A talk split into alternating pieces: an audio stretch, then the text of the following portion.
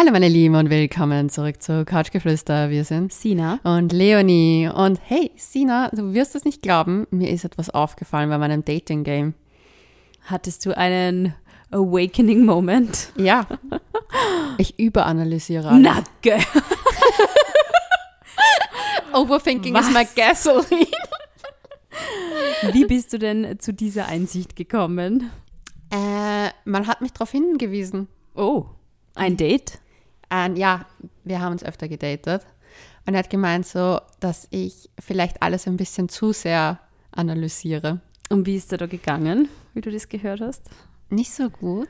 Hast du gedacht, ja, stimmt leider. Ja, es ist glaube wirklich so, aber ich glaube, es liegt ein bisschen daran, also zwei Sachen, wo ich glaube, dass es daran liegt. Zum einen, ähm, ich gebe meiner psychotherapeutischen Ausbildung ein bisschen die Schuld, weil man tendiert, tendiert ja dann zu Verhalten, Emotionen zu ergründen und sich zu, zu erklären und in die Kommunikation dazu gehen. Maybe sometimes it's a little bit too much. Und das Zweite ist äh, einfach, dass ich aus Angst vor Verletzung echt versuche, alle Fehler zu vermeiden, die nur möglich sind. Also im Sinne von, ich versuche dann mich zu erklären, gleichzeitig versuche ich ihn zu erklären, also so im, für mich selber und in meinem Kopf und überanalysiere Situationen oder overthinke sie und denke mir so, okay, ja, jetzt habe ich mich voll eigentlich nicht so korrekt verhalten und dann sage ich das sofort, so, ich versuche sofort alles irgendwie auszubügeln, anstatt einfach auch zu sagen, okay, da habe ich halt jetzt mal nicht Da habe ich verkackt.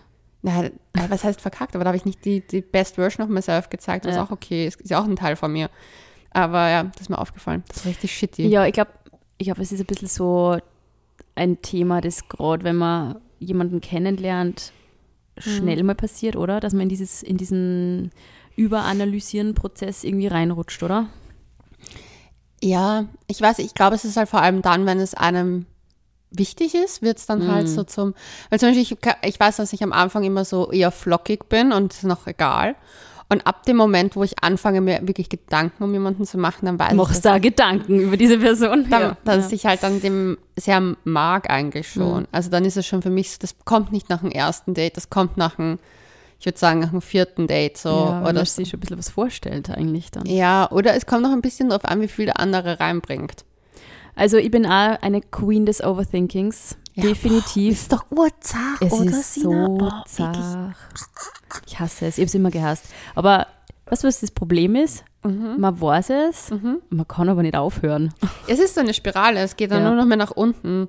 Und das Ding ist, ich habe drauf gekommen, es hat ganz oft auch was mit dem zu tun, dass ich nicht im Hier und Jetzt dann bin, Mhm. sondern ich habe so Zukunftsgespinste dann. Den, und ich beschäftige mich ja dann eigentlich nur mit der Zukunft und nicht mit der Gegenwart. Weil zum Beispiel, wenn ich jetzt ehrlich bin in der Gegenwart, es passt alles, man sieht sich regelmäßig, wir haben Kommunikationskontakt etc.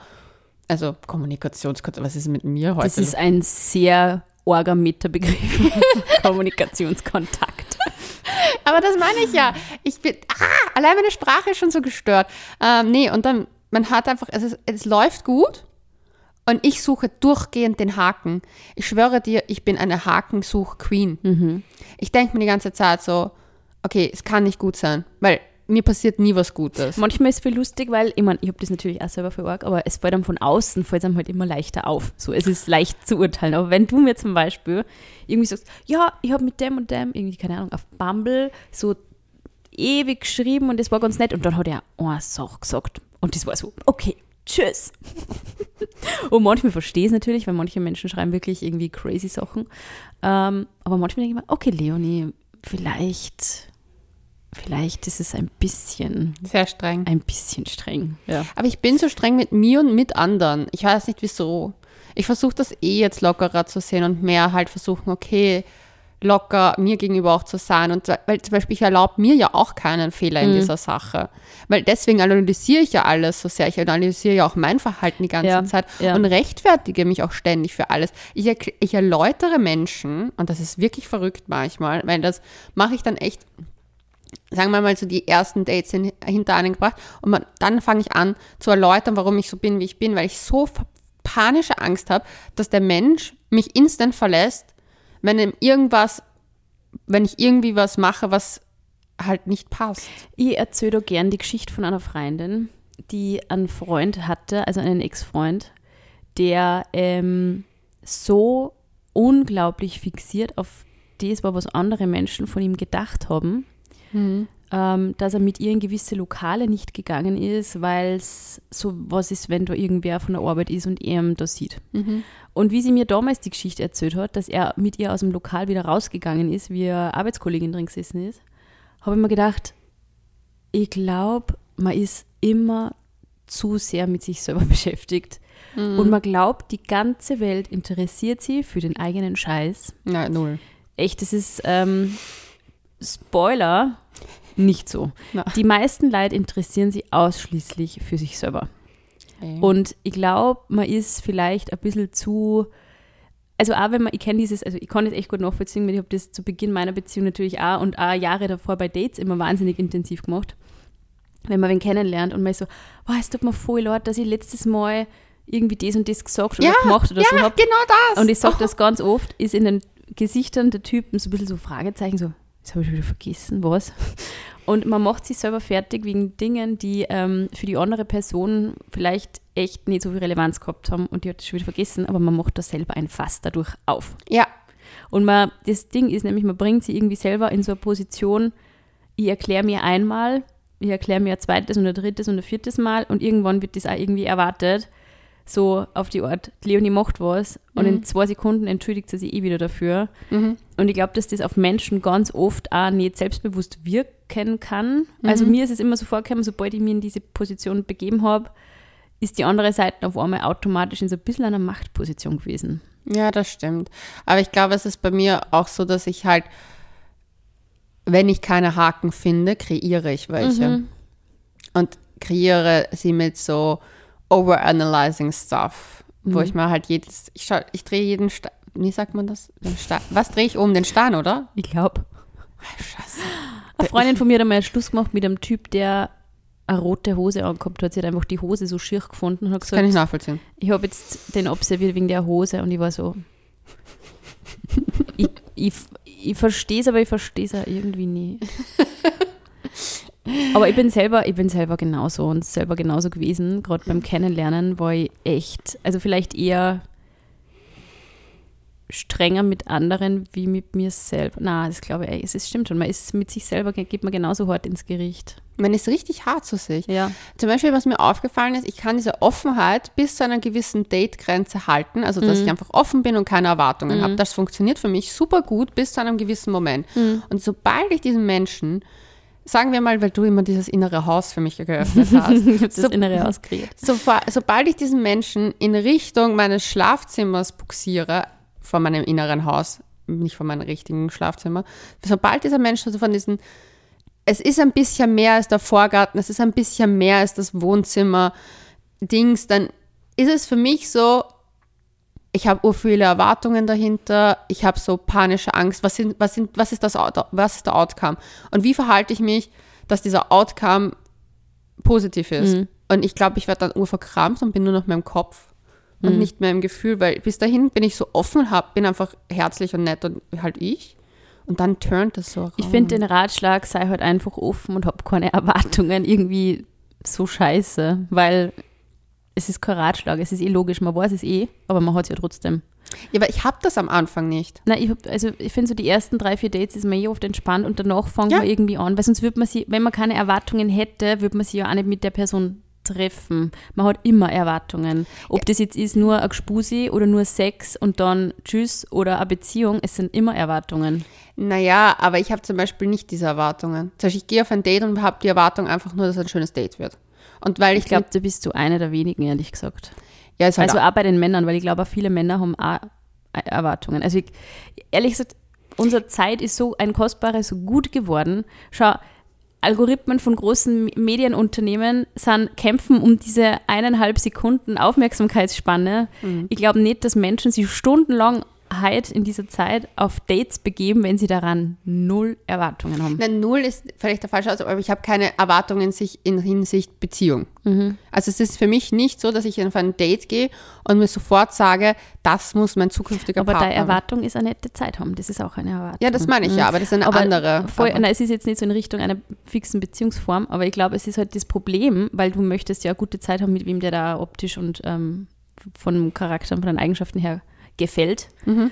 Und das Problem ist immer, dass wenn man jemand, also wenn einem jemand gefällt, hat man irgendwann diesen Turning Point, Ja, wo man auch der Person gefallen möchte. ja, Und da wird es kompliziert. ja. Das Und ist ich immer dieses- weiß nicht, wie ich da rauskomme. Ja. Ich bin da voll, ich struggle selber, weil ich merke einfach, dass mein, das hat mir witzigerweise meine ehemalige Psychotherapeutin gesagt, wie ich gesagt habe, dass ich also diese Ausbildung mache, hat sie gesagt, ich sage dir gleich, du tendierst eh schon zu viel zu reflektieren, das wird noch schlimmer.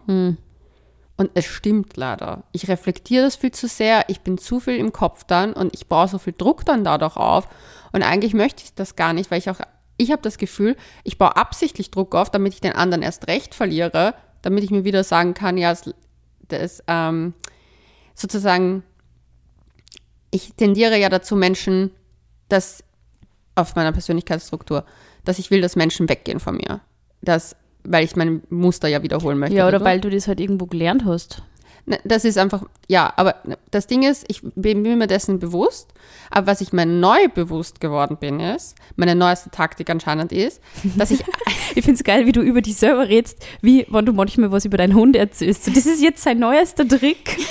Das ist jetzt ihr neueste Taktik. Wir reden über Leonie in der dritten Person. na, aber meine neueste Taktik, Was macht Leonie als neueste Taktik? neueste Taktik, es ist ja vielleicht auch nicht einmal eine neue Taktik, sie ist nur jetzt schon so perfektioniert, glaube ich, indem ich mich selber ständig dafür entschuldige, wer ich bin, gehe ich dann in der Theorie aus dieser Beziehung heraus und kann mir nicht vorwerfen, dass ich was falsch gemacht habe, weil ich habe mich ja eh ständig entschuldigt, aber der andere hat mich trotzdem verlassen. Aber das ist auch wie wenn man sagt, die ganze Zeit so, ja, sorry, dass ich das mache. Und dann gibt es einem ein bisschen auch das Recht, dass man es absichtlich macht. Nein, das mache ich nicht. Ich mache es ja dann noch nie wieder. Aber das machen, ich glaube das, ich glaube nicht, dass eine böse Absicht dahinter steckt, aber ich glaube, Fuckboys machen das auch oft. Indem sie einfach sagen, verlieb dich nicht in mich. Ich bin so ein, eine troubled soul. Und es gibt ihnen gleichzeitig wieder ein bisschen die Berechtigung, ich hab's dir eh gesagt.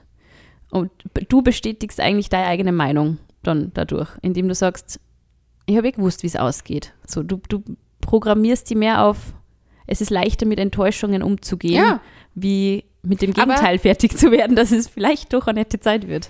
Ja, erstens bin ich, ich, hab, ich bin voll programmiert darauf, dass alle mich verlassen. Das ist definitiv mein Ding, aber das ist auch meine Persönlichkeitsstörung einfach. Aber das, das, der, die Taktik dahinter mit diesem sich entschuldigen und sich zu sehr reflektieren und alles thematisieren und auch zu sehr in die Kommunikation dazu gehen, was was in mir auslöst und bla, ist einfach nur ein Mechanismus, damit ich unter Anführungszeichen für mich im Nachhinein unter Anführungszeichen richtig gehandelt habe, weil ich dann sage, ja, aber ich habe alles offen kommuniziert, ich bin zu meinen Bedürfnissen gestanden, ich habe meine Grenzen gezeigt, bliblablub, aber in Wahrheit war ich zu sehr im Kopf die ganze Zeit, anstatt meinen Gefühlen ein bisschen mehr Raum zu geben. Ich glaube ehrlich gesagt, dass ganz viel, was wir bei Dates sagen, nicht die Relevanz hat und dass einfach so viel über die Körpersprache geht. Es ist, ähm, wenn du sagst, ja, es tut mir leid, dass ich so und so bin und ich habe dies und das Problem und ich sehe das immer so und so und gleichzeitig schaust du den mit deinen süßen braunen Augen an und bist cute und flippst deine Haare so herum. Glaubst du, dass der irgendwas von dem hört, was du sagst? ja, Ja, schon. ja, weil ich, glaube es ehrlich gesagt nicht. Nein, ich glaube, die ja denken sich, die- oh, Leonie, hätte meine ja Göttin. Ich hoffe, dass sie das denken. Na, aber sonst hätte ich ja nicht die Rückmeldung bekommen, Hm. dass ich zu sehr damit es überanalysieren. Da zu hat es einfach eine Person auch durchschaut vielleicht. Also ich finde das auch immer recht hilfreich, so wie du dem einen Typen mal bei einem Date gesagt hast, der ist offensichtlich noch nicht über seine Ex-Freundin hinweg. Glaube ich, ist es oft auch ein guter Hinweis, dass man sie mal selber wieder richtig durchleuchtet. Ja. Und es ist auch, ich würde das auch vielleicht gar nicht so negativ auffassen, sondern auch mehr als wertvollen Input annehmen. Ah ja, Eh. stimmt, weil es ist ja, es ist ja kein, also ich finde, überanalysieren und ähm, Dinge zu, über Dinge nachzudenken, ist ja per se nicht schlecht. Es wird nur irgendwann eine, ähm, eine Herausforderung, auch vor allem, vor allem für einen selber. Man macht es irgendwie schwerer. Ja, das ist es ja. Und ich finde, ich bin dem Menschen voll dankbar, dass er es mir gesagt hat, weil es, ich meine, sonst hätten wir jetzt auch kein äh, Podcast-Thema dafür gefunden, weil das mussten wir kurz ranschieben, weil ich die Sina gefragt habe, Sina, können wir darüber reden? So, Ich ja, kenne ich auch. Ich glaube, ich muss mit jemandem Kenn heute ich drüber zu reden. gut, Mein. Therapeut hat keine Zeit für mich. I need this podcast, please. nee, aber es ist halt so richtig, kennst, äh, du kennst es eben auch, man, man ist in so einer Gedankenspirale drin und ich glaube, dass das Problem ist und ich glaube, ich meine, ich bin ja auch jemand, du kennst mich, ich mache ja super eine starke Routine, ich bin super diszipliniert, was das betrifft und ich erlaube mir auch ganz selten zu viel Zeit ins Overthinking zu gehen, weil ich mir denke, nein, nein, nein, das mache ich nicht. Aber ich Ich glaube, das Problem Platz. ist also ein bisschen, wenn man, ähm, wenn man eben in dem Kennenlernprozess ähm, und beim Daten irgendwie mittendrin ist, du hast eigentlich selten einen guten, neutralen Spiegel, so wie du das vielleicht zum Beispiel dann in einer Beziehung später hättest, Mhm. weil da sagt dir dann dein Partner, da ist man halt über diese ganze verblümte Kacke schon so ein bisschen hinweg. Mhm. Ähm, und im Idealfall hat man dann einen Partner, der einem sagt, kannst du bitte damit aufhören, das nervt. Ja, Und wenn du im Dating bist, sagt man das wahrscheinlich eher nur nicht, Ja. weil, weil die Person einfach auch vielleicht nur nicht so das Gefühl hat, sie kann so mit dir reden. Ich finde auch oft Freundinnen und Freunde da semi-hilfreich, wenn man das macht, weil man Boah. zeigt ja immer irgendwie, du, du präsentierst quasi deine Perspektive Mhm. und die andere Person, die Freund oder Freundin ist, ist eigentlich eher dann verstärkend. Und wir Mhm. haben ja eher auch schon mal öfter darüber gesprochen. Ähm, ich finde es zum Beispiel auch nicht sinnvoll, jeden fucking Screenshot mit jedem fucking Dialog von jedem Typ, mit dem man auf Bumble und auf Tinder schreibt, mit Freundinnen zu teilen. Es ist, Dating sollte keine Watchparty sein, wo man sagt, und da hat er einen Beistrichfehler und das ist passiert. So, es, erstens mal, es bringt nichts. Es kann ähm, eigentlich eher sogar negativ, sage ich mal, die eher primen, wenn dann irgendwer die auf was hinweist, Ja. was dir gar nicht aufgefallen wäre. ja, das auf jeden Fall. Also ja. ich finde, ich habe das zum Beispiel über, ich habe auch eine sehr strenge beste Freundin, die sehr genau ist und sehr, ähm, auf die Beistrichsetzung. die achtet. sehr nicht nur auf die Interpunktion achtet, sondern auch, wie wer was formuliert und der vorhin teilweise, immer eine hochintelligente Frau, ähm, aber der vorhin teilweise Sachen auf und Nuancen in einem Gespräch und vor allem im geschriebenen Wort, wo man denkt, da war ich nie drauf gekommen. Und sie hat mir schon sicher einige Male irgendwelche Typen ausgeredet, was gesagt, und was soll, die, was soll eigentlich die Aussage? Das ist ja eine volle Frechheit. Und dann war ich so, ah ja, okay, stimmt eigentlich, das, wenn du das so sagst, klingt das scheiße. Und es, vielleicht hat die Person es einfach nicht so gemeint. Man muss echt sagen, Kommunikation ist unglaublich fehleranfällig. Vor allem auf WhatsApp. Vor allem, vor allem über Social Media. Also ich finde schon im echten Leben kommt oft was nicht so rüber, wie man sagen möchte und es kommt irgendwie bei der anderen Du Person wirkst anders immer an. auf WhatsApp viel strenger, als du in Wahrheit bist. aber das ist mehr so, weil ich keine Zeit habe, so zum Schreiben. Ich schreibe halt wirklich nur das Nötigste. Ja, Aber, aber, das, ich, mir nervt Schreiben auch irrsinnig. Ja. Ich bin kein Fan von Schreiben. aber das merkt man. Ich habe eine Du Bachelorarbeit zu diesem Thema geschrieben übrigens. Echt? Ich meine Bachelorarbeit war, ähm, Warum Sina das scheiße warum, warum Sina Schreiben scheiße findet. Na, wie zwischenmenschliche Kommunikation ähm, auf WhatsApp Beziehungen beeinflusst. Also damals war halt WhatsApp so das Ja, ja. Schreibetool Nummer eins. Und ähm, es gibt Studien, dass wenn man in, ähm, im geschriebenen Wort bestimmte Emojis verwendet, das vom Gegenüber so gelesen wird wie em Emotionen und dass das eigentlich dann eher Beziehungen förderlicher ist, wenn die andere Person Emojis verwendet.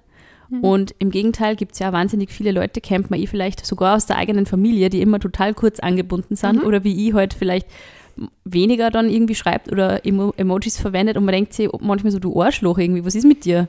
So wenn ich mit meinen Großeltern auf WhatsApp schreibe, denke ich mir immer, die interessieren sich überhaupt nicht für mich. Aber das ist einfach so, weil das so fehleranfällig ist und das Problem ist, es läuft halt, ob das jetzt irgendwie jemand ist, mit dem du befreundet bist oder jemanden, den du gerade kennenlernst, vor allem bei jemandem, den du gerade kennenlernst, es läuft halt dann sofort der Film bei dir. So, Ja. jetzt schreibt der das oder jetzt schreibt der nicht so, reagiert der auf diese Aussage von mir nicht so, wie ich mir das wünschen würde. Und da fängt es irgendwie schon an mit den Ja. Erwartungen. Und dann hat man sofort die Konsequenz, okay, dann bin ich jetzt auch nicht mehr so nett beim Schreiben oder schreibe nicht mehr sofort zurück oder so. Also ich glaube, gerade beim Dating ist also ein bisschen der Trick, ähm, einmal herauszufinden, wie jemand zu dieser Art von Kommunikation überhaupt steht. Also ich finde, man kann auch mal fragen, ist dir Schreiben überhaupt recht? Schreibst du gern auf, äh, weiß ich nicht, auf Tinder, auf Bumble, ist das, magst du das überhaupt? Oder Das hatte ich mit einer Freundin jetzt vor kurzem. Sorry, ich wollte dich nicht Ja. unterbrechen. Ja, ich finde das eigentlich gut, wenn man dann sagt, zum Beispiel, wo man vielleicht einfach einmal, weiß nicht, manche Leute sind ein Fan vom Telefon. Ich weiß nicht, wow, so geil. Du kennst es ja, wenn du irgendwie einen Typen kennenlernst und so auf, auf Dating-Plattformen und dann tauschst du Nummern aus, du triffst die und so.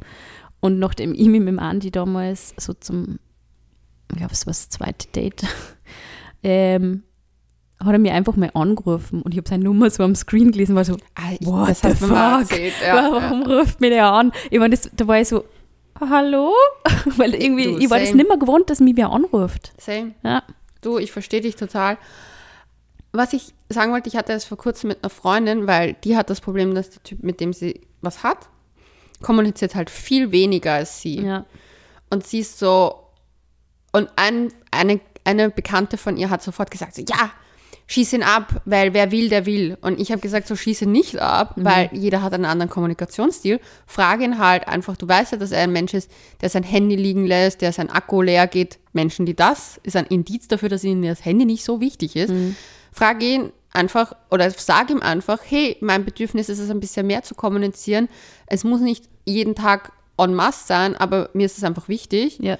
Wie stehst du dazu? Kompromissfindung. Weil zum Beispiel, es wäre ja so, wenn die eine Person sagt, ja, mir ist es wichtig, jeden Tag zu kommunizieren, die andere Person sagt so, ich kommuniziere nur dann, wenn wir uns treffen wollen und den Rest machen wir persönlich, kann man sich ja trotzdem in der Mitte treffen, sodass man schon ab und zu fragt, hey, wie war dein Tag? Aber halt eher dann auf diese Treffen. Das hin. war eines der ersten Missverständnisse in meiner mittlerweile doch sehr langen Beziehung. Echt? Ja, ähm, weil ich eigentlich, also der Andi war schon immer einer, der eigentlich sich regelmäßig gemeldet hat, Mhm. aber er hat jetzt nicht random auf irgendeinen Shit immer zurückgeschrieben. Es war schon Ja. oft so, wenn ich dann HH geschrieben habe, ist halt nicht. dann nichts mehr gekommen. Und mir hat das oft wahnsinnig gemacht. Ich mir gedacht, so, jetzt habe ich seit acht Stunden nichts mehr von ihm gehört. Die Beziehung ist vorbei. es ist alles vorbei. Er hat sicher schon die nächste. Und dann fängt man auf Instagram an zum Schauen, folgt irgendwem Leichen. Man ist wirklich, man macht sich echt ein bisschen wahnsinnig mit dem Thema. Mhm. Ähm, und dann ist halt, weiß ich nicht, und dann, weißt du, was ich auch so lustig finde? Man fängt dann immer an so Alibi-Gespräche an. Also so dieses, und wie war dein Tag so? Was hast du gegessen? Oder irgendwie so ein Scheiß halt. Und ich habe auch das irgendwann aufgehört, weil ich mir gedacht habe, wenn ihm irgendwas einfällt, was, was so berichtenswert ist, dann wird er mir es eh sagen. Ja.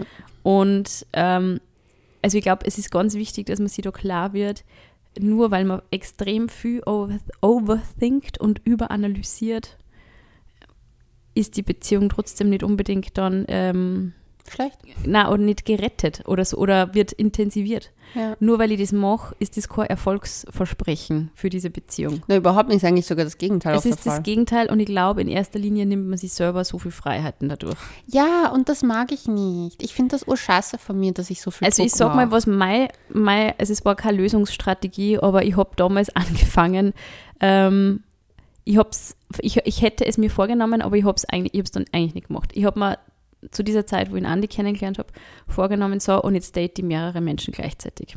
So, ich probiere das jetzt mal, quasi nimm den Druck raus, Ja. Ähm, fokussiere mich nicht mehr zu stark auf diese eine Person und ich bin schon eher so Tendenz gewesen, Ja. Du weißt es, ich war mal crazy in love mit jemandem, mit dem ich ungefähr zweimal geschmust habe. oh Gott, ja, bitte und reden hab wir da über gleich, diesen Wahnsinnigen. hab mir da gleich irgendwie vorgestellt, dass ich den jetzt dann heirate, keine Ahnung. Ähm, es klingt so lächerlich, aber es ist schon so, diese Gedankenspirale kann sich wirklich unendlich weiterdrehen. Mhm. Ähm, und ich habe mir dann eben vorgenommen, wie ich dann das Match an meinem Andi gehabt habe, habe ich einige Tage später halt dann auch irgendwie, oder ziemlich am nächsten Tag oder so, auch ein Match mit einem anderen gehabt, der mir auch ganz gut gefallen hat. Ah, das hast du erzählt. Mhm. Und ich habe mich dann mit beide verabredet Ja.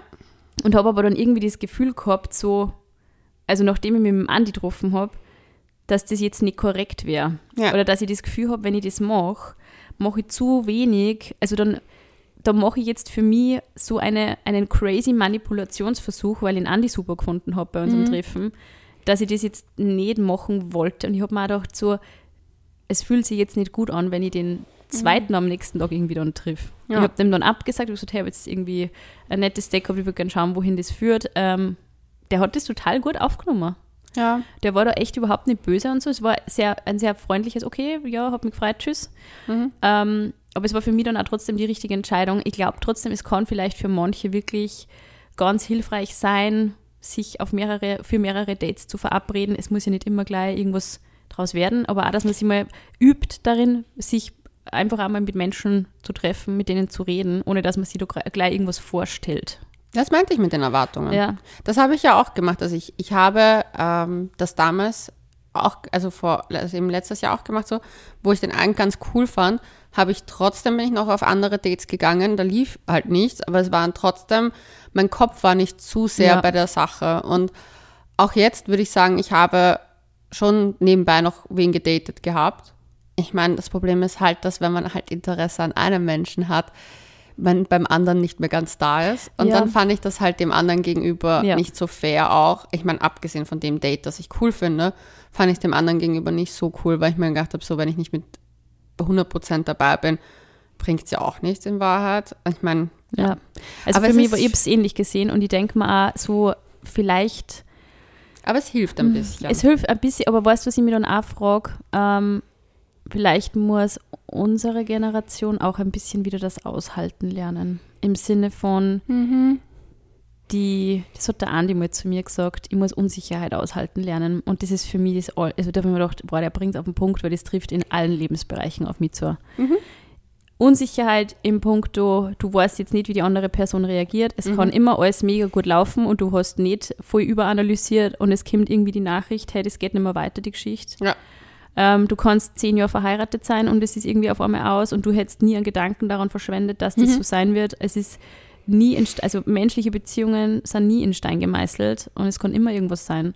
Auf der anderen Seite kann halt auch immer was Tolles passieren, ohne dass man sie künstlich immer irgendwie in Panik versetzt. Aber es ist halt unsere menschliche Natur leider, ich meine, das ist ja auch bewiesen, wir denken, also wir sind immer ins Negative. Das heißt zum Beispiel, das ist der Grund, warum Menschen ähm, langsamer fahren, wenn sie einen Autounfall sehen und hinschauen, weil wir versuchen, durch negative Erlebnisse zu erlernen, wie wir zum Beispiel, und ganz beinhart gesagt, beim Autounfall auch nicht sterben. Was hat die Person falsch gemacht? Was kann ich daraus lernen, damit ich da nicht auch einen Autounfall habe. Und im Dating Life ist das Gleiche so.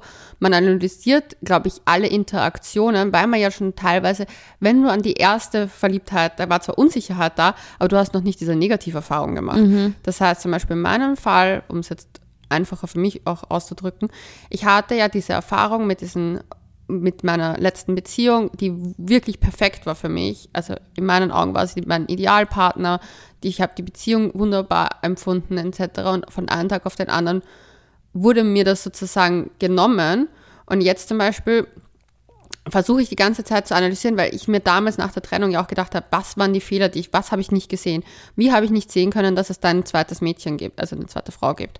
Ähm, und das hat, das hat, ich glaube, das prägt uns halt und jeder hat so seine Packerln und versucht dann halt schlechte Date-Erfahrungen, schlechte Kennenlernerfahrungen, schlechte Beziehungserfahrungen zu, zu schauen, okay, damals habe ich das nicht gesehen, jetzt versuche ich genau drauf zu schauen. Ja. Und ich glaube, das ist dieses, wo wir in dieses, weil wir ja immer in diesen Überlebensmodus dann sind. Und ich finde das so schwierig zum Teil loszulassen, auch wenn ich so mir dessen so bewusst bin. Es fällt mir so schwer, vor allem wenn ich nicht im Kontakt mit diesen Menschen bin. Ja, eben das ist, das, also ich kenne das Gefühl eins zu eins. Ich finde, was man sich da echt immer wieder sagen muss, ist, du hast mit jeder Person eigentlich eine neue Chance, Eh. es anders zu machen, auch für die. Und ich glaube, nur weil man sich eben das Leben dann auch schwerer macht, indem man ständig auf die eigenen Fehler schaut und ständig versucht, diese Dinge nicht zu wiederholen. Ich meine, ich finde es interessant, weil einerseits reden wir heute bei ähm, Dating- und Beziehungsthemen so viel drüber, dass halt gerade ähm, Frauen, die, sage ich mal, sehr dominante Partner suchen, vielleicht auch oft von einer nicht unbedingt gewalterfüllten, aber nicht unbedingt sehr netten Beziehung in die nächste stolpern, dass sie die quasi immer denselben Typus suchen und warum sie immer denselben Typus suchen. Und ich glaube, ähm, das schlägt sie oft ein bisschen mit dem, dass man, also einerseits macht man immer dieselben Fehler, kommt man gefühlt vor, also man hat das irgendwie selber so abgespeichert, die sucht man immer dieselben aus, warum, warum sucht man immer die falschen aus? Und auf der anderen Seite hat man immer das Gefühl, ähm, man, man versucht dann auch trotzdem halt so schnell Partnerwechsel irgendwie wieder herbeizuführen, um es nur mal anders zu machen, aber man macht es wieder gleich. Also es ist irgendwie so ein, Teufels, so ein Teufelskreis und ich glaube, es hört nur auf, wenn man selber aufhört damit. Also einfach zu sagen, ich probiere jetzt mal für mich Dinge, die ich immer gemacht habe, mal nicht zu tun. Und wenn sie nur so banal sind. Nicht, wenn man jetzt so einen Chatverlauf hat mit jemandem, wieder ständig an, an, an den Anfang zu scrollen und diese Kommunikation, Leonie schaut ganz schuldbewusst, diese Kommunikation von Anfang nur mal zu lesen und so. Und am Anfang hat er anders geschrieben wie jetzt. So, es hat sich irgendwas verändert. Ja, natürlich hat sich was verändert, weil man kennt sie irgendwie besser. Und vielleicht auch nicht immer, und ich glaube, das ist die Königsdisziplin, habe ich auch selber nie geschafft, aber nicht immer vom Schlechtesten auszugehen, sondern vielleicht einmal zu hoffen oder optimistisch zu sein. Ich glaube, das ist wirklich total verloren gegangen. Also, ich hätte niemals gedacht, wenn ich auf ein Date gehe mit jemandem, dass ich dann halt mit dem so lange schon zusammen bin mittlerweile, dass wir dann irgendwann ein Baby haben. Aber Aber das meine ich, wir sind, dass du sagst was so Schönes, das mit dem Optimismus. Ich traue mir ja nicht einmal zu sagen, zum Beispiel meine Freundin hat letztens zu mir gesagt, so, hey, wenn es so weiterläuft, das scheint ja wirklich ein gutes Match zu sein und vielleicht wird daraus was. Und ich war so, verschrei's bitte nicht, verschrei's bitte nicht. Ich gehe mal davon aus, dass er mich verlassen wird. Ich gehe davon aus, dass, es, dass ich wieder weinen werde, etc. Und das ist doch krank. Eben, weil, weil du vorher gesagt hast, das ist ja auch so ein negativer Verstärkungseffekt, der halt natürlich einerseits auch überlebenssichert ist, halt ja dieselbe Funktion übernimmt ja Angst. Ja, Nur- es ist ja alles aus einer Angst heraus. Genau, aber ich glaube halt trotzdem, es bringt halt in, diese, in diesem Punkt, bringt es nichts, dass wir was Negatives gelernt haben. Ich habe eine Frage an dich. Jetzt bin ich gespannt. Du bist ja jetzt doch sieben Jahre in einer Beziehung. Oh Gott, okay, wenn man so alt vor, wenn du das sagst. Ich mache das absichtlich. Wow. Ja. Ähm, nee, aber du bist sieben Jahre in einer Beziehung. Man kennt sich ja dann schon sehr, sehr gut. Mhm. Hast du das Gefühl, dass dieses Overthinking in so Wellen kommt? Weil ich habe das Gefühl, es ist am Anfang da. Mhm. Irgendwann mal fühlt man sich sicherer, außer jemand bescheißt einen, dann ist man Wollte ich gerade komplett... sagen, ja, das ist dann auch das, glaube ich, wo viele Paartherapeuten, Therapeutinnen auch sagen würden, Vorsicht.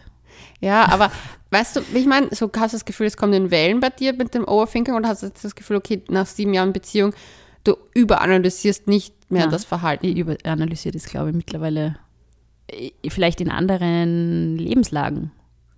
Da hat er schon auf. wieder nicht die, die Schuhe da hingestellt, wo ich gesagt habe, dass sie eher sowas. Okay. Sie, man, man überanalysiert, glaube ich, und, und äh, überkritisiert Verhalten, glaube ich, ständig mit Menschen, mit denen man zusammenlebt, vor allem. Mhm. Ob das jetzt WG-Partner, Partnerin ist oder Familie. Ähm, aber so dieses Analysieren der Kommunikation mache ich sicher nicht mehr in dem Ausmaß. Bestimmt nicht mehr. Das war, glaube ich, die ersten zwei Jahre hat das dann irgendwann seinen Peak erreicht. Dann ist es mir selber zu blöd geworden, ehrlicherweise. Ich finde auch gut, dass ich den Punkt gehabt habe.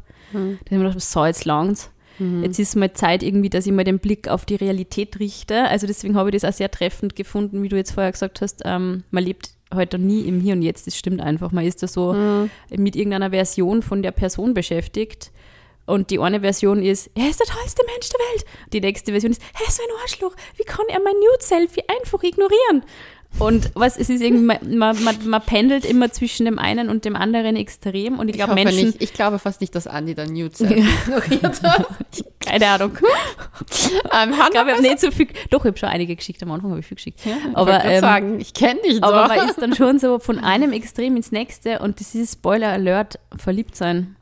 Und irgendwann wird dieses Pendel ruhiger und ruhiger und es schwenkt dann sicher wieder mal in die eine und die andere Richtung, wenn man äh, irgendein Streitthema hat oder irgendein Problem in der Beziehung hat, dann wird es sicher auch wieder, wirkt es sicher auch wieder verstärkend auf Themen, die vielleicht am Anfang auch irgendwie, also ich glaube, wenn die Kommunikation zwischen zwei Menschen irgendwann mal ein Problem war, wird sie auch irgendwann wieder mal ein Problem. Also so, weil man einfach so, ich kommuniziere so, wie kannst du das nicht verstehen? So, das ist einfach sowas in uns drinnen. So, wie kannst du nicht verstehen, dass ich das ganz anders sehe und meine und, und weiß ich nicht, zum Beispiel so, dass manche Menschen einfach nicht gern über Probleme reden, ist ganz einfach eine Facette der Persönlichkeit. Und wenn ich, ich als Person, die sehr gerne über Dinge redet und das aus der Welt schafft, gibt es einfach Menschen, und der Andi ist eher so ein Typ, der nicht Probleme breit diskutiert, sondern dann einmal sagt, jetzt lassen wir es mal gut sein, ähm, jetzt machen wir mal wieder Business as usual. Ähm, und ich finde, beide Arten der Problembewältigung haben irgendwie ihre Berechtigung. Aber für mich ist das dann hart triggernd irgendwo, auch weil Ja. ich mir denke, wie kannst du da? Das ist für mich so, du verweigerst mir den Streit oder so, keine Ahnung, halt irgendwie so in die Richtung. Aber vielleicht ist es auch so, also ich meine, das ist jetzt ähm, ähm, einfach aus Studien herauszulesen, dass Frauen Probleme eher besprechen. Also tendieren eher dazu, ähm, die, in der Problemlösung in die Kommunikation zu gehen und zusammen eine Lösung zu finden.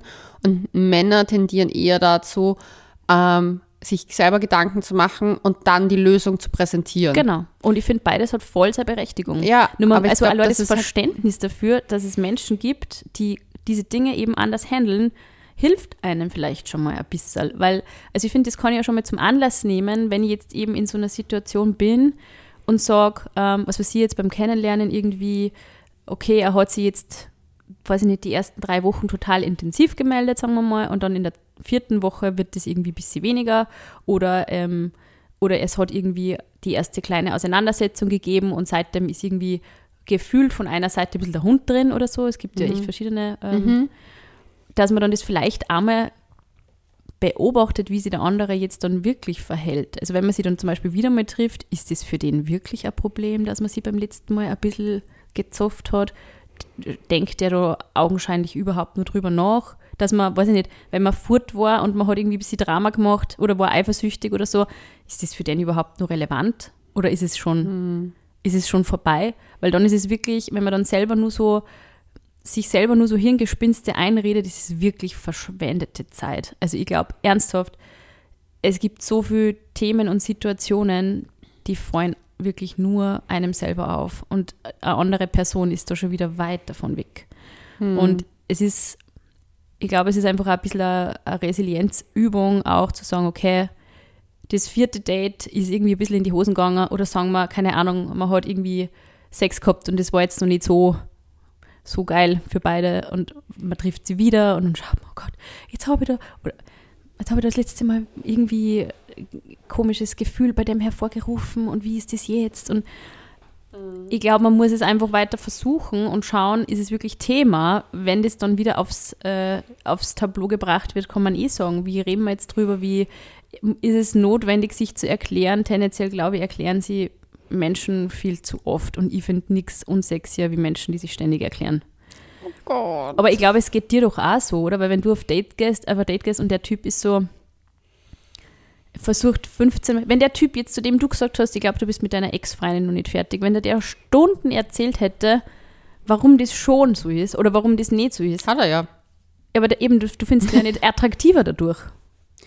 Eigentlich Eh. im Gegenteil. Du hast eigentlich, du hast dich bestätigt gefühlt. Du hast gedacht, ja. Hm. Und ich glaube, man muss halt dann immer schauen, was löse ich mit meiner, mit meinem Erklärversuch, was löse ich aus. Aber ich bin der Erklärbär. Ich glaube, weißt du, du warum? kannst es im Podcast sein, aber du musst es ja nicht auf Date sein. Nein, ich glaube, das Problem ist dadurch, dass ich diesen einen Menschen schon öfter getroffen habe und einfach Angst habe, weil auf, es ist wirklich diese Beziehungserfahrung aus meinen letzten zwei Beziehungen. Zum einen diese eine Beziehung, wo ich die ganze Zeit mir durch meine Erkrankung die Schuld gegeben habe, dass Sachen schiefgehen und ich, es wurde mir dann die Verantwortung zugeschoben, du bist verantwortlich dafür. Und dann habe ich versucht, immer Sachen einfach zu erklären die ganze Zeit, aber ich habe das nicht böse gemeint. Das ist einfach mein Krankheitsbild zum Teil. Und es fällt mir, und das ist halt einfach ein richtig großes Issue, manchmal einfach auch, ich bin manchmal müde, ständig meine Symptome im Griff zu haben. Klar, es ist nicht so, dass sie dass jetzt dauernd on fire sind, aber vor allem in der Beziehungsgestaltung brechen sie halt schneller aus.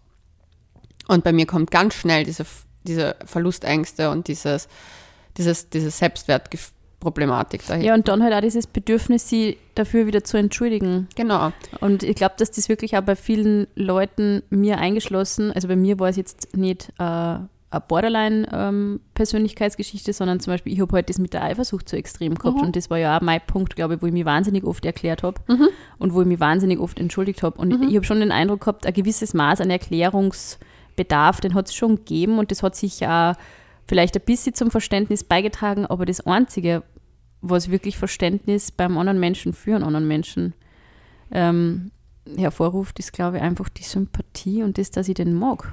Und damit Eh. dann deal ich mit diesen ganzen Problemen, die der da Aber mitbringt. Das, das ist das Nächste. Ich kann einfach echt nicht glauben, dass mich wer mag. Das ist traurig, Leonie. Ich weiß. Ich glaube, du solltest das einfach glauben. Nur es fällt mir so schwer. Ich weiß, aber dann üb's einfach. Ich habe das, hey, mir ist es selber genauso gegangen, ich schwöre das. Ich habe habe diese Situationen auch, ich war so, wie kann eigentlich jemand, der so toll ist, mich mögen? Ja. Und ich glaube, ehrlich gesagt, es ist ja auf der anderen Seite, es ist ja nicht äh, gesagt, dass die andere Person nicht genau exakt dasselbe denkt. Und sie denkt, wie kann eigentlich sie auf mich stehen? Oh mein Gott. Das ist, also, ich weiß nicht, auf der einen Seite habe ich immer so den Eindruck, beim Dating haben so viele Leute so extreme Selbstzweifel und die andere Hälfte hat gar keine Selbstzweifel und man Das will sich das irgendwie wünschen, sodass die einen, einen Zweifel irgendwie äußern, aber die haben halt vielleicht, da war halt vielleicht der Coping-Mechanismus, okay, und jetzt lege ich mir das, das dickste Feld zu, das ich kriegen kann, weil nichts haut mich jetzt mehr um. Das ist es ja. Dieses dicke Fell habe ich bis zu einem gewissen Mögenprozess. Und das kommt halt nicht darauf an, wie viele Dates das sind, sondern wie intensiv diese Dates sind. Weil zum Beispiel, wenn ich mit jemandem einfach eine extreme, aber wenn das halt so, weißt du, wenn der andere mir auch sagt, er mag mich, dann fällt dieses dicke Fell runter wie so ein kleines Mäntelchen. Aber das ist ja der und dann bin ich so ein kleines, nacktes, verletzliches Wesen. Genau das ist in Panik- Beziehungen. Was, was ich ein paar, ja, danke, wow. Ich glaube, ich will es Genau, doch nicht. genau ich, ich, deswegen bin ich Single, weil ich das nicht aushalte. Aber schau, das ist doch auch schon mal voll die gute Erkenntnis. ja, und was machen wir jetzt? Und jetzt? Und jetzt? Du, Dann äh, war Sina? offensichtlich, ich sage jetzt den klassischen 0815 Mama-Spruch, dann war die richtige Person jetzt einfach noch nicht dabei. Ähm, Weil, ganz ehrlich, ich habe im letzten Jahr ein Baby gekriegt und ich, wenn ich mir diese Fotos, meine Mama hat mir zur, zur, ähm, zum Geburtstag von meinem Kind ein Fotobuch geschenkt und hat diese Fotos von der Geburt da reingepackt, äh, wo ich so schmerzverzerrt, komplett kasweißem Gesicht auf dieser Trage gelegen bin und der Andi so süß über mir. ja. Und ich habe mir nur gedacht, Alter, wenn mir das irgendwer gesagt hätte, dass ich in dieser Beziehung mit diesem für mich wunderschönen Mann so fertig da ausschauen werde vor dem Kotzen, weil es war das erste Mal, dass ich vom Andi gespielt habe, während der Geburt, Geil. dass das passiert, hätte ich gesagt, niemals, also so sowas, na, auf gar keinen Fall wird mir das Mhm. passieren, so, so weit entblöße ich mich selber nicht, aber das ist einfach das Leben und man wird irgendwann, wenn man jemanden findet, ähm, mit dem man zusammen ist, wird man vor dem verletzlich und furchtbar und scheiße ausschauen und man wird vor dem weinen und äh, Dinge tun, die man nicht einmal vor sich, also wenn man alleine ist, gerne macht. Das kehrt einfach dazu und das meine ich mit, ich glaube, wir müssen uns einfach auch wieder so ein bisschen, ähm, wir müssen aushalten lernen, weil man muss auch diese Menschlichkeit wieder aushalten lernen. Aber ich Und du traust nicht deine Menschlichkeit beim anderen zu. Und das, es gibt ganz viele Leute, die das genauso machen und mich eingeschlossen. Aber irgendwo kommt dann trotzdem jemand um die Ecke, ganz plötzlich, der sagt, ich halte deine Menschlichkeit sehr gut aus. Und dazu musst du aber dir selber mal die Menschlichkeit auch zugestehen und eben, Nein, ich bin eine Maschine. weißt du, was ich. Das habe ich früher auch immer gesagt. Ich glaube wirklich, dass es ein bisschen der Punkt ist, gerade wenn du sagst, du entschuldigst dich oder erklärst dieses Verhalten, du erklärst das in erster Linie ja mit dir selber. Ja, mir ist auch einfach aufgefallen, dass ich, äh, ich habe so einen Perfektionsanspruch an mich selber und möchte halt einfach niemanden enttäuschen, vor allem auch nicht mich selbst. Und wenn ich das dann, wenn ich dann alles richtig mache, ich weiß nicht, ich erwarte mir ein Sternchen, keine Ahnung. Aber Das kriegst leider nicht. ich weiß, aber es ist, ich finde es so mühsam. Ich finde es so viel einfacher, allein das- zu sein, ganz ehrlich. Das äh, glaube ich, also das war definitiv auch immer meine ähm, Saga und ich finde, bis zum gewissen Grad stimmt das auch, weil man muss selber nur mit den eigenen Unzulänglichkeiten und Eigenheiten zurechtkommen und wenn du mit, mit jemandem zusammen bist, dann musst du mit seinen Eigenheiten auch gut zurechtkommen können und das ist nicht leicht. Was hat dir geholfen, den Stress rauszubringen oder den Druck rauszunehmen, bevor du mit dem Andi, es ist in der Kennenlernphase, weil ich finde ja dieses Overanalysieren und dieses ständig reflektieren, was, wie, wo, was war und wie war die Kommunikation und wie hat der Mensch mich angeschaut, erzeugt ja extrem viel Druck. Extrem viel Druck, ja, da kannst du die fragen. Aber ich meine, das macht es ja einen selber nicht leicht und dem Ja. anderen ja auch nicht, weil ich meine, kein Mensch liebt Druck, wir hassen Stress. Ja. Ähm, aber wie schafft man das, das so rauszunehmen? Ich habe da noch nicht die Taktik für mich gefunden. Ich, ich meine, klar, ich weiß, in die offene Kommunikation gehen. da, da, Das würde ich vielleicht sogar mal weniger machen. Also ich, ich Ja, ich weiß mich zu erinnern. Ich glaube, es war wirklich, es ist einfach rückzuführen gewesen auf das, dass der Andi wahnsinnig viel Geduld hat. Vielleicht sollte man, wenn man eben merkt, man ist so Mhm. und man redet eh schon sehr viel über Gefühle und Emotionen und analysiert das sehr viel, dass man vielleicht auch beim Daten beim Gegenüber eher was Ruhiges, sehr Resilientes sucht. Also vielleicht ist das dann ein bisschen ein Hinweis auf das, was du brauchst, um gut funktionieren zu können in einer Beziehung. Also ich finde, so egoistisch darf man sein, wenn man jemanden kennenlernt und beim Daten, dass man dann schon auch ein bisschen auf die eigenen ähm, Persönlichkeitsfacetten Rücksicht nimmt und sagt, schau, ich bin eh schon so wow, irgendwie in meinem Kopf, ist alles over the top und super intensiv. Ich suche das bei meinem anderen eigentlich nicht. Und Aber das heißt das- aber nicht, dass die Beziehung an sich nicht intensiv sein muss. Also Na, das, das verstehe ich voll. Und da, das glaube ich, da bin ich schon auf einem guten Punkt, Mhm. weil ich glaube, dass mein Gegenüber ein eher der ruhigere Party ist. Aber wie kriege ich diesen Druck weg? Ja, eben dadurch, dass du die in den Augen von jemandem anderen siehst und checkst, dass es nicht notwendig ist, den Druck aufzubauen. Also wenn man... Also es, es steht und fällt mit dem, dass ich nicht glaube, dass mich jemand lieben kann. Es das glaube ich gar nicht. Ich glaube, es steht und fällt damit, dass du mit dem anderen gut funktionierst. Und das muss man ausprobieren. Das, das ist wirklich, ein, also ich sage mal so, man glaubt immer, eine Beziehung ist so eine lineare Geschichte, aber das ist es nicht. Eine Beziehung ist voll der Prozess und jeden Tag anders. Und Eh, also man baut so sich das nicht auf, man kommt da nicht an einen Punkt und dann ist es immer so. Also das ist ja dieses Happy End Feeling und Das das, gibt's nicht. das gibt es leider wirklich nicht und das ist auch irgendwo gut, dass es nicht gibt. Deswegen habe ich auch vorher gesagt, wie du gesagt hast, ähm, wenn man dann berechenbar wird äh, nach einigen Jahren der Beziehung, wird genau das ja wieder zum Problem in vielen Beziehungen. Mhm. Es ist zu berechenbar. Ich habe nicht mehr diese, ich habe dieses Den Spice. Genau, ich habe dieses kleine bisschen Angst nimmer oder man hat nimmer dieses, ich muss gar nichts mehr erklären, ich bin einfach boah, und dann schlaft diese Geschichte so ein oder man wird so unvorsichtig miteinander und so, ich kenne dich, du bist für mich komplett lesbar. Hm. Das finde ich eigentlich nur fataler, weil man dann eben in so eine, ähm, in so eine Sicht kommt, der andere kann mich nicht mehr überraschen. Und wenn man jemanden für so berechenbar hält, kommt auch dieses, du kehrst eh mir, es ist eh alles so gesettelt, es ist, ich lasse mich von nichts mehr beeindrucken und nicht mehr überraschen. Und dann ist man auch nicht mehr neugierig. Also ich glaube, man darf auch nicht zu abgebrüht werden in der Hinsicht oder versuchen, zu abgebrüht zu sein, sondern vielleicht ist eben genau das, was du da hast, wenn du dann mit jemandem länger zusammen bist, wieder das Beiß in der Beziehung.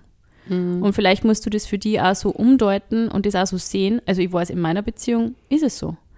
Wenn ich irgendwie das Gefühl habe, da, schau da an, der ist ein mega gemütlicher Typ, ähm, der ist, äh, der, der, der mag diese ähm, Eruptionen, sage ich mal, in Beziehungen, diese dramatischen Geschichten eigentlich gar nicht, sagt er, aber Er hätte dich nicht Hätte ausgewählt. mich nicht ausgewählt. Und es ist dann trotzdem manchmal wieder doch echt lustig, wenn wir dann über irgendeinen Scheiß reden und ich wieder so ein bisschen Eifersuchtsanflug habe und ich sehe, es gefällt ihm, dass ich so immer nur ein bisschen bin. Aber halt nicht mehr zu so einem desaströsen, in so einem desaströsen Maß, wie es am so Anfang war. selbstzerstörerischen Maß. Genau, Ja. aber es ist immer nur so ein bisschen, dass er dann so, sie so aufrecht und so, ach so, glaubst du, aha, bist jetzt wieder ein bisschen eifersüchtig? Ich so, ja. Und dann merkst du so, okay, es, ist, es kribbelt immer nur und es ist, deswegen finde ich diese Faktoren alle so sinnvoll in einer Beziehung. Es hat alles irgendwo auch seinen Sinn. Ähm, aber ich würde halt vielleicht echt in der Kennenlernphase dann einfach auch schauen, ist das jetzt auch selber jemand, der maximal Gefühle analysiert und erklärt. Für mich war das zum Beispiel beim, beim, beim Daten eher was Unattraktives, wenn ein Mann sehr auf Erklärungen aus war, sehr auf lange Textwürste und sehr viel, du, du hast das letztes Mal gesagt, wie meinst du das eigentlich so und so, äh, finde ich nämlich bla bla bla, keine Ahnung. Ich habe mir gedacht, okay.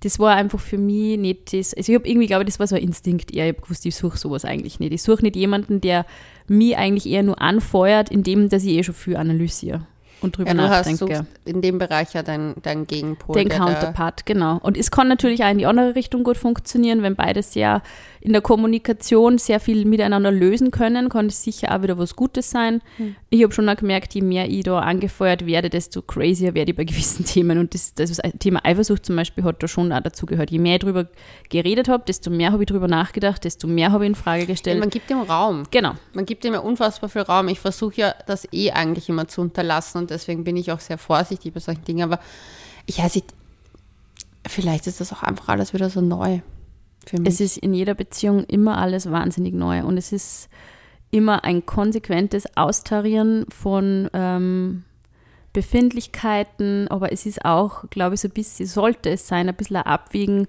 welchen, ähm, also welchen Fokus lege ich da jetzt? Ist es so notwendig, dass ich das jetzt diskutiere? Ist es notwendig, dass ich das jetzt nur mal erkläre? Muss ich das nur mal aufs Tapet bringen? Man darf sich einmal entscheiden, zu sagen, okay, würde ich anders machen, aber wir reden da jetzt auch nicht mehr so groß drüber. Also ich glaube, dieses eben aushalten lernen einfach, dass mal was nicht so gelaufen ist, auch diesen Perfektionismus auch beim Dating mal abzulegen. Ich glaube, das ist überhaupt beim Dating, da geht alles schief am Anfang oft, oder? Also man hat ja, so dieses oder? Man hat so also, gefühlsheiß und dann gleichzeitig, hey, wieder Andi, meine beste Freundin kennengelernt, haben sie sich gleich mal zum Streiten angefangen auf einer Party. Sie haben sich fünf Minuten unterhalten und auf einmal haben sie gestritten und ich bin daneben schon so, was, was, so soll das eigentlich nicht laufen. Und es war irgendein blödes Missverständnis und ich war so, hä? Und heute auch anders vorgestellt. Das ist heute eine Geschichte, die wir alle mega lustig finden. Über die wir immer nur total lachen. Also das ist, das, man, man darf das nicht immer alles so ernst nehmen, glaube ich. Sag ich mit meiner jahrelangen, jahrzehntelangen Lebenserfahrung. Ja, aber es ist manchmal eh, ich habe das Gefühl, manchmal fehlt einem dieser Blick von außen, der so ruhiger drauf blickt, weil es hat, es stimmt schon. Warum funktioniert mein Single und maximal ein, zwei Dates Regel gut, weil ich ja keinen, weil ich denen nicht so viel Raum gebe dafür, dass sich da was, also ich overthinke Ja, und du hast du noch nicht so eingezahlt auf Ja. die quasi, eingezahlt auf die Beziehung. Aber wenn du halt die schon öfter getroffen hast, dann machst du halt automatisch mal schnell auch die Rechnung auf. Okay, jetzt habe ich schon so und so viel Zeit investiert. Der gefällt mir eigentlich ganz gut. Ich weiß eh, es ist so schwierig, dass ich wen finde, der mir gefällt. Ja. Dann hat er diese und diese Persönlichkeitsmerkmale, die ich eigentlich auch gut finde. Wie vielleicht finde so ich. hot aus. Ja, wie vielleicht finde ich mit diesen Merkmalen. Ähm, und dann geht halt irgendwie das, so die Checkliste läuft schon. Und Okay. Ich glaube, ich muss einfach noch mehr Sport machen und mich noch mehr ablenken. ja, weiß ich nicht, ob Dann bin das ich noch ist mehr der Maschine. Du bist nur eine Maschine. Das oder halt einfach aushalten lernen. Also das wirklich einmal als Übung zu nutzen und zu sagen, so, ich bin da jetzt drin in der Nummer, ich finde den geil, mir taugt der, geiler Typ. Ähm, und ganz ehrlich, ist es nicht auch voll attraktiv, wenn das jemand macht? Wenn, also der Andi war zum Beispiel schon auch, ich versuche mich gerade zu erinnern, aber am Anfang unseres Kennenlernens sehr deutlich. Also fast schon zu deutlich, sodass ich mir dachte, wow, okay, der ist aber schnell committed irgendwie. Ähm, aber das hat mich zu dies, das hat für mich so Selbstbewusstsein ausgestrahlt, dass ich das echt attraktiv gefunden habe. Ich finde, das Commitment von der anderen Seite ist definitiv attraktiv, das ist es. Aber in meinem Kopf ist die ganze Zeit so, der kann das nicht ernst machen.